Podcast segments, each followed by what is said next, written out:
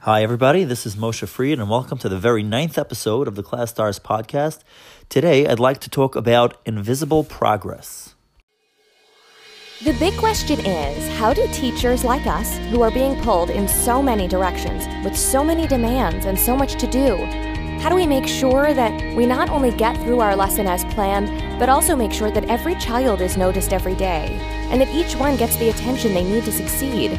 That is the question and the ClasStars podcast is here to give you the answer. Here is your host, Moshe Fried.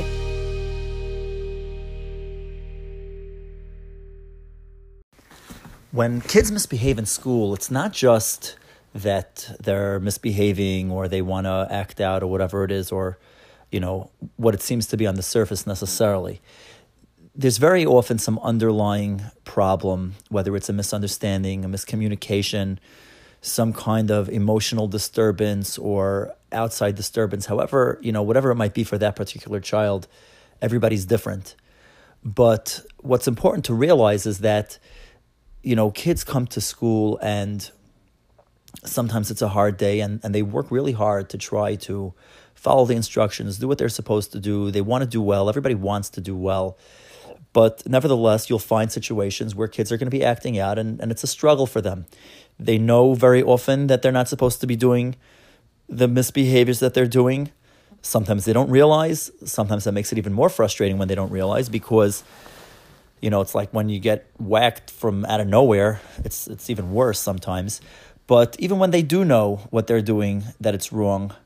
In fact, I just had some kid telling me earlier today that uh, he was making trouble during class and a certain peer came in who he is very intimidated by. And as soon as that person showed up in the classroom, that other child showed up in the classroom, he right away became very tense. And because of that, he didn't make any trouble. But the point is that sometimes they know that they're making trouble, sometimes they don't know that they're making trouble. But it's not just something that they're trying to do just to make trouble for the sake of making trouble. If that was the case, then it's very easy to incentivize kids not to make trouble, and you can take care of it that way.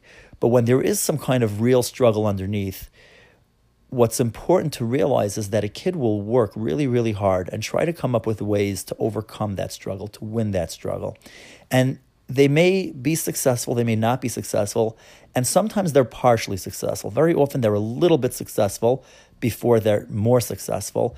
And that's what led me to coin the phrase invisible progress.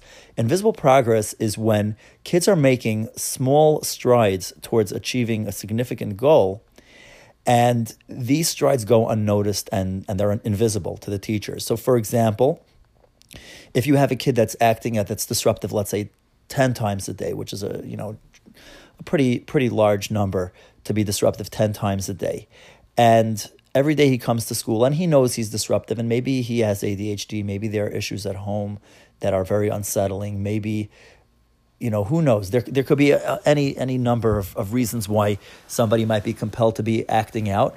And and he wakes up one morning and he resolves in his mind you know what? Today i'm going to go to school and i'm not going to fall into that trap. I'm not going to make that trouble. I'm not going to call out. I'm not going to trip you know johnny while he's walking by whatever the trouble might be he resolves in his mind not to do it and he comes to school and he's thinking, I'm not going to do it, I'm not going to do it, I'm not going to do it, I'm not going to do it. And all of a sudden, he does it. He can't help it, but he does it. Or maybe he got distracted or whatever is going on in his mind. Again, every case is different. So there's obviously great disappointment in this child's mind because he had woken up in the morning and he resolved not to do this and he failed. He could not follow through on on this resolution. Now, of course, this this disappointment and you know is not noticed by anybody that is living outside of this child's mind. And if this child did not speak to anybody about it, no one will know that he woke up this morning resolving not to have, you know, not to get into trouble today. So he's disappointed, and that's an invisible, obviously, concept to the people around him. So if he gets caught and he gets punished, it's only adding insult to injury. Now, I'm not advocating that kids should not get, you know, should not have consequences. Obviously, you know, there's a time and place for everything. But the point is that the next day, when this child wakes up, he may again resolve not to fall into the trap. And, you know, or he may say, you know what, forget it. I, I tried it and I couldn't do it. And of course, you know, we, we're always encouraging kids not to give up and to try again. And, and we give them all of these uh, examples and, and stories of people who failed at first and, and eventually succeeded. And of course, that is a very, very important lesson for us to teach to children, not to give up and to keep working at it. But let's say the second day he wakes up and he's and he resolves with with an even greater conviction and he says, you know what, this today I'm really not going to do it.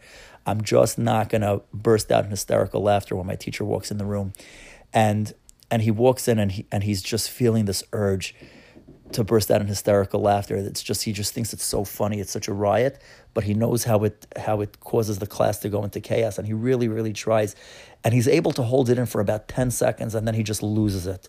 He just completely loses it. He bursts out in hysterical laughter, and of course the rest of the class follows, and of course it goes back to the usual routine of of what happens every day. He gets sent to the principal's office. The principal gives him whatever consequence, whatever happens. You know, we all know the story of what follows this. And nevertheless, this kid does not stop trying. Every day he gets up and every day he pushes himself a little further. Okay? And eventually he comes to the point where he's able to go through an entire day and not get into trouble. And this may have taken weeks. You know, this could have taken weeks for him to build this up. And the problem is that these weeks, this boy is extraordinary. This child is extraordinary because most people can't do this without some kind of encouragement. And if we don't see the you know the the resolve of the child and how hard they're trying to not get into trouble, and every day it's a couple of minutes longer. He holds out a couple of minutes longer. If we don't give them the encouragement there, that's invisible progress, and these kids are at tremendous risk of giving up. Okay, you know, I always think about how amazing it is that in professional sports, the coach is so important. And of course, the coach has a lot of roles. The co- coach has a lot of work to do in preparing for games, and obviously in different sports, the different degrees. But what always struck me about basketball coaches is that they stand there on the sidelines and all they do is encourage the players to play. And these players are, are, are pretty motivated to begin with because you can't be in the NBA if you're not highly motivated. And they're quite incentivized too because the contracts that they get are amazing. So here you have someone who is naturally motivated, a natural hard worker, a professional athlete, obviously very gifted physically and, and can play ball really, really well. And they're given tremendous incentives. They can make millions of dollars, hundreds of million dollars in some cases. And nevertheless, it's still worth it for every NBA team to hire a guy to stand on the sideline and to yell at him, You could do it, you could do it, don't give up, you can do it. How amazing is that? Okay, so you have these kids that are making this invisible progress and they have no encouragement. They have no encouragement because nobody notices it, nobody sees it. All they see is that this kid is still acting out. And they don't see that, hey, yesterday he blew it up within the first five minutes of class. And today we got through half the class before he blew it up. That's amazing progress. That's a 50% increase. He went through half the day without any trouble. I even had a story once where a kid was not sent to the principal's office. He was being sent every day when I got involved with him. But then, after a couple of weeks of working together, he went an entire week without being sent to the principal's office. And finally, one day he came into school, he was just having a bad day. And, you know, a couple of people said things to him the wrong way. He didn't take it well and he responded poorly. And before he knew it, he was back at the principal's office. And he was devastated because not only was this progress invisible to the people around him, it was even invisible to him. Because very often, we don't even understand our own journeys and struggles and, and steps that we take. And we're sometimes hard on ourselves and we don't realize the progress that we're making. And that's what happened with this kid. So invisible progress is a very, very real concept that affects a lot of a lot of kids in school. And what's important is to understand how to break down a problem and understand a problem in smaller pieces and help kids overcome them step by step. And at least they can get recognition for the steps that they're taking. So, for example, one thing, you know, when you do a behavior chart is to break down the dysfunctional behavior into very specific behaviors and to small time frames. I like to ask teachers to measure, you know, 10 minute periods or 20 minute periods. Now that's a lot. It's hard to do it. Not everybody can do it. And if you can't do it, you obviously have to work with the teacher. And there's a lot of other stuff going on in the classroom. So everything needs to be taken into consideration. But let's say in a perfect world, if you could break it down into 10 minute periods and you can show a kid that for five of the 10 minute periods today, okay, that's an hour, almost an hour, 50 minutes, right? This kid was fine, no issues. That's a lot of invisible progress that we can make visible, that we can uncover, that we can show. And it goes a long way in developing the self esteem of this child, helping them realize that their efforts do pay off. There's nothing more frustrating than working really hard and not seeing anything from it. So, by breaking it down into smaller steps, they can see hey, I accomplished step one, I accomplished step two. Okay, I'm struggling with step three, but that's okay because I did one and two really, really quickly, and three could take a couple of days. And after a couple of days, I accomplished step three. And the scenario that I described at the beginning, where this kid spent a month to get through the day without disturbing, now that's suddenly visible progress. That's suddenly recognizable progress. He will be acknowledged for his success. The example that I very often give to kids, I like to use sports analogies, is you know, in a baseball game, there's a concept of a perfect game. And it's it's not a common occurrence to have a perfect game. That's where a pitcher gets everybody out. Nobody gets on base, not even walks or errors. Right? A no hitter is when nobody registers a hit, but somebody can make it to base with a walk or an error. A perfect game is 27 up, 27 down. And it's uncommon for it to happen. It happens on occasion. But what's less uncommon is for a pitcher to take a perfect game late into a game. So, for example, the first inning, three batters up, three batters down. Nobody pays too much attention to that. That's fairly common. Second inning, three batters up, three batters down.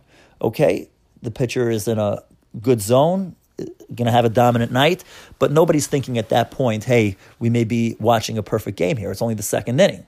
But as the game goes on, it gets to the fifth, the sixth, the seventh inning, you start realizing, hey, this might be a perfect game. And the pressure begins to build. And obviously, as the pressure builds, it makes it even more difficult for the pitcher to remain focused and to do what they need to do.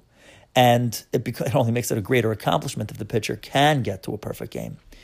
But what happens when a pitcher does not complete a perfect game, or let's say gives up a hit in the eighth inning with one out or with two outs, what very often will happen is that the entire stadium will give this pitcher a standing ovation. And what I tell these kids is that that doesn't make any sense. They're cheering the pitcher for giving up a hit. He just blew a perfect game. They should be booing him. And the answer is that they're not sharing the hit that he gave up, they're cheering the streak. That he took a perfect game so late into a game. This was a master, masterful performance. And this is great. And that's why they cheer him. And kids need to understand that. Kids in school need to understand that. Us as educators need to recognize that and acknowledge that and remind these kids of what's going on. And if we can do this, we'll be able to get kids a lot further than if their progress is invisible and it goes unnoticed. So, this is something that I think about all the time. I'm always trying to discuss this with teachers. Now, the challenge, obviously, is that sometimes a simple behavior chart allows you to chart the progress. And, and that's one way of uncovering invisible progress. But there are other reasons why we sometimes don't see the progress. And it's not always so simple. So let's think about different ways that we can measure progress that kids are doing, even when it's not so obvious and it's sometimes invisible. Let's uncover that so we can acknowledge those kids. We can give them the feedback that they need, the encouragement that they need, and it'll make it'll make our day better too. See you next week. Thank you so much for tuning into the ClasStars podcast.